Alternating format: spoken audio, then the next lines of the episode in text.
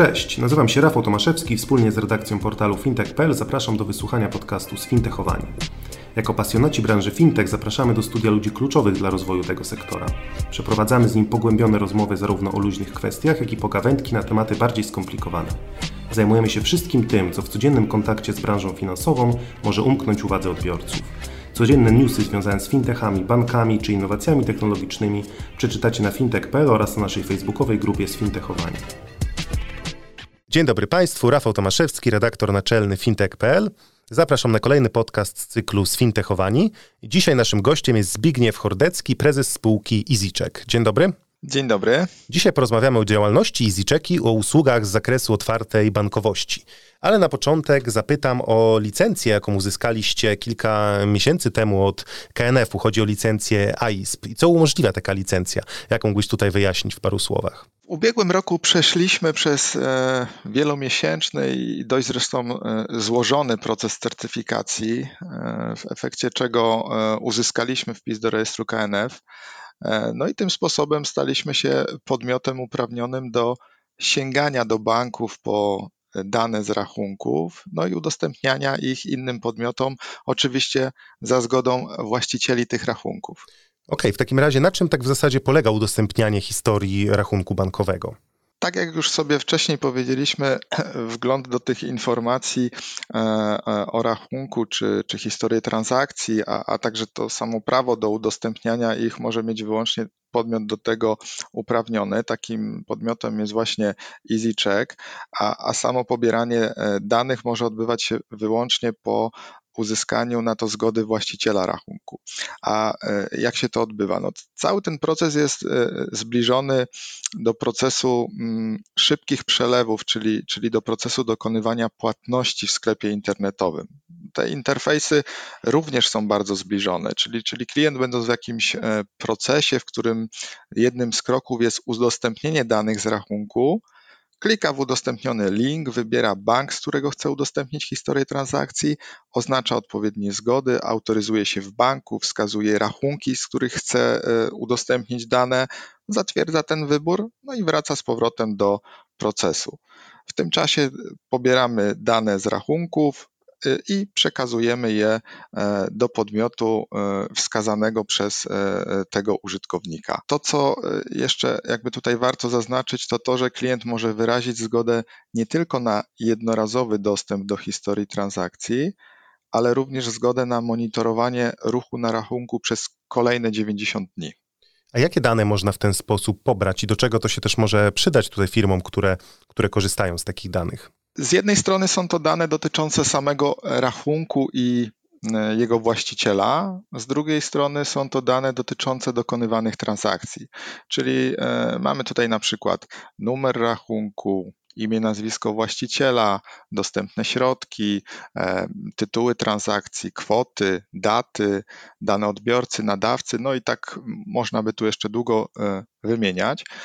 EasyCheck udostępnia te dane w takich dwóch wersjach. W wersji podstawowej e, są to dane surowe, czyli w takiej formie, w jakiej udostępnia je dany bank, a w drugiej wersji są to dane w postaci przetworzonej, czyli dzięki temu e, podmiot, który z nich korzysta, może je dużo łatwiej użyć.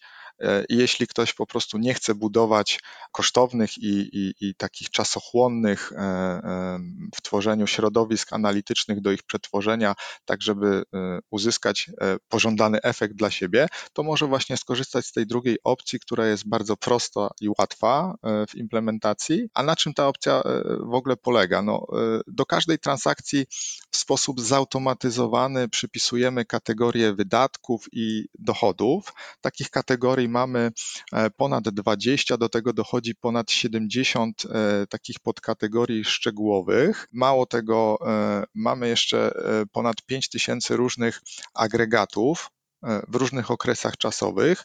No i dzięki nim widzimy, jakie środki krążą w danych kategoriach i możemy w ten sposób mm, też scharakteryzować naszego klienta, zidentyfikować jego dochody, ale też tworzyć e, takie cechy szczegółowe, e, czyli na przykład, czy e, posiada dzieci, czy ma kredyty, pożyczki, własne mieszkanie. Do czego to w ogóle może się przydać? Dzięki tym danym tak naprawdę e, możemy w każdej branży ulepszać procesy związane z oceną ryzyka, czy weryfikacją zdolności kredytowej i wiarygodności płatniczej, potwierdzaniu tożsamości, detekcji fraudów, e, i tutaj bardzo duże takie e, pole zastosowań otwiera się w działaniach marketingowych, w generowaniu leadów, ale też konstruowaniu zupełnie nowych ofert czy produktów. I tutaj tak dla przykładu mogę podać taką firmę ubezpieczeniową, która mm, otrzymuje dane z rachunku bankowego klienta, no i dzięki tym danym widzi, ile i za co klient płaci u innego ubezpieczyciela. Mało tego, widzi, czy klient ma dzieci, jak często podróżuje, czy ma własne mieszkanie.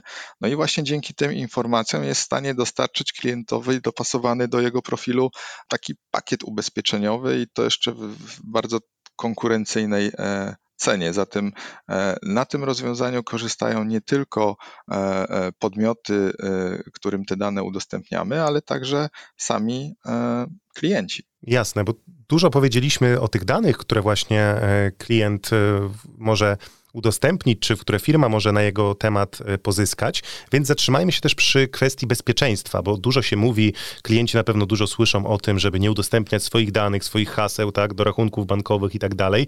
Więc może powiedzmy, dlaczego te rozwiązania, o których mówimy, są bezpieczne, tak? Z czego wynika tutaj ich bezpieczeństwo i jakie są te różnice e, co do tych e, niepożądanych praktyk. Tutaj to bezpieczeństwo jest na pewno istotne. Tutaj mogę powiedzieć, że to rozwiązanie jest jak najbardziej bezpieczne. Tak? No, to co, to, co warto tutaj podkreślić, to to, że nikt w całym tym procesie udostępniania informacji o rachunku nie zbiera danych do logowania do banku. Tak? No, e, nie są one ani gromadzone przez EasyCheck, ani przez e, firmę korzystającą z naszego rozwiązania, no bo cały ten proces logowania odbywa się już e, w banku. Analogicznie tak jak teraz logujemy się do bankowości internetowej. Sam proces zarządzania tymi danymi, przetwarzania ich podlega bardzo takim rygorystycznym wymogom bezpieczeństwa, no i one muszą być realizowane zarówno przez EasyCheck, jak i, i, i też banki, tak? No i przypomnę tutaj, że, że dyrektywa PSD2 wprowadziła taki obowiązek stosowania tak zwanego silnego uwierzytelnienia użytkownika. No i jest ono stosowane również e, w, w tym procesie udostępnienia danych z rachunku. Jasne. A czy klienci, tutaj mam na myśli zarówno firmy, jak i klientów indywidualnych, chętnie korzystają z takiego rozwiązania? Nie mają obaw co do niego? Jak to wygląda z Waszej perspektywy? Też się nad tym e, e, dość mocno zastanawialiśmy. Nasze badanie jakby pokazało, że, że bezpieczeństwo usług jest e, jedną z najważniejszych rzeczy, które decydują o wyborze usługi, w szczególności jeśli chodzi o te usługi finansowe. Zaraz za nim jest cena. Tym po prostu kierują się konsumenci. Dodatkowo jakby z naszego badania wynika, że klienci chętnie udostępnią dane z rachunków bankowych, ale tylko wtedy, kiedy będą mieli z tego jakiś profit. Tak przynajmniej zadeklarowało ponad 54% e, ankietowanych w naszym badaniu. Tutaj dodam, że prawie 30% badanych zadeklarowało, że do udostępnienia danych z rachunku bankowego przekonałaby ich niższa cena za produkt, a dla 23% ważna byłaby dodatkowa usługa do tej już zakupionej, a 20% e, ankietowanych wskazało z kolei na uproszczenie procesu sprzedaży i weryfikacji tożsamości, która no, de facto jest e, e, niezbędna na przykład podczas wnioskowania o pożyczkę czy, czy, czy wyborze odroczonej płatności w trakcie zakupów w sklepie internetowym. Tak, czyli te korzyści mogą być tak naprawdę różne, bo tak jak tu wymieniłeś, czy cenę, czy po prostu jakąś dodatkową usługę, czy prostszy po prostu proces, e, który, który by się wiązał z e, korzystaniem z innego rozwiązania.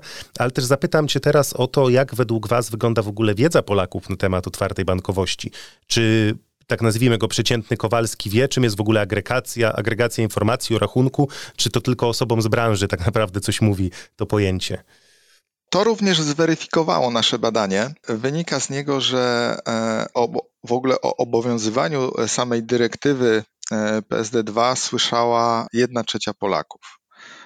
Najlepiej jakby w tym obszarze zorientowani są osoby w wieku od 25 do 34 lat. Aż 36% w ogóle ankietowanych dostrzega potencjał w tworzeniu nowych usług opartych o, o open banking przez instytucje, które nie są bankami, tak?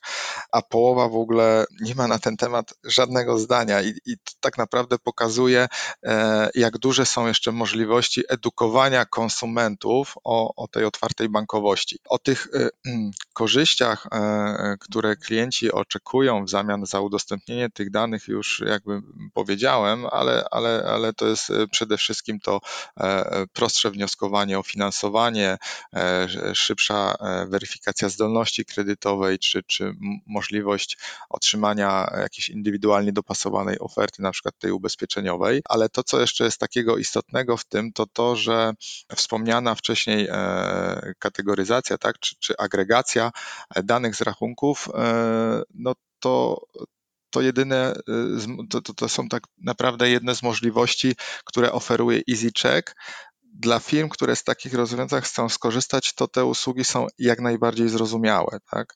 Natomiast e, konsumenci, jak też zresztą pokazało nasze badanie, patrzą na otwartą bankowość głównie przez pryzmat potencjalnych korzyści. Czyli no, nie jest dla nich istotne, w jaki sposób i po co ich dane są przetwarzane, ale bardziej interesuje ich, co dostaną w zamian za ich udostępnienie. Jasne. A teraz na koniec jeszcze porozmawiajmy chwilkę o rynku zagranicznym, bo pomówiliśmy sobie tutaj o, o rozwoju otwartej bankowości w Polsce, a jak to wygląda za granicą? Czy tam proces adopcji rozwiązań open bankingowych jest jeszcze większy? Jakie tam są na przykład rozwiązania, o których możemy tutaj wspomnieć?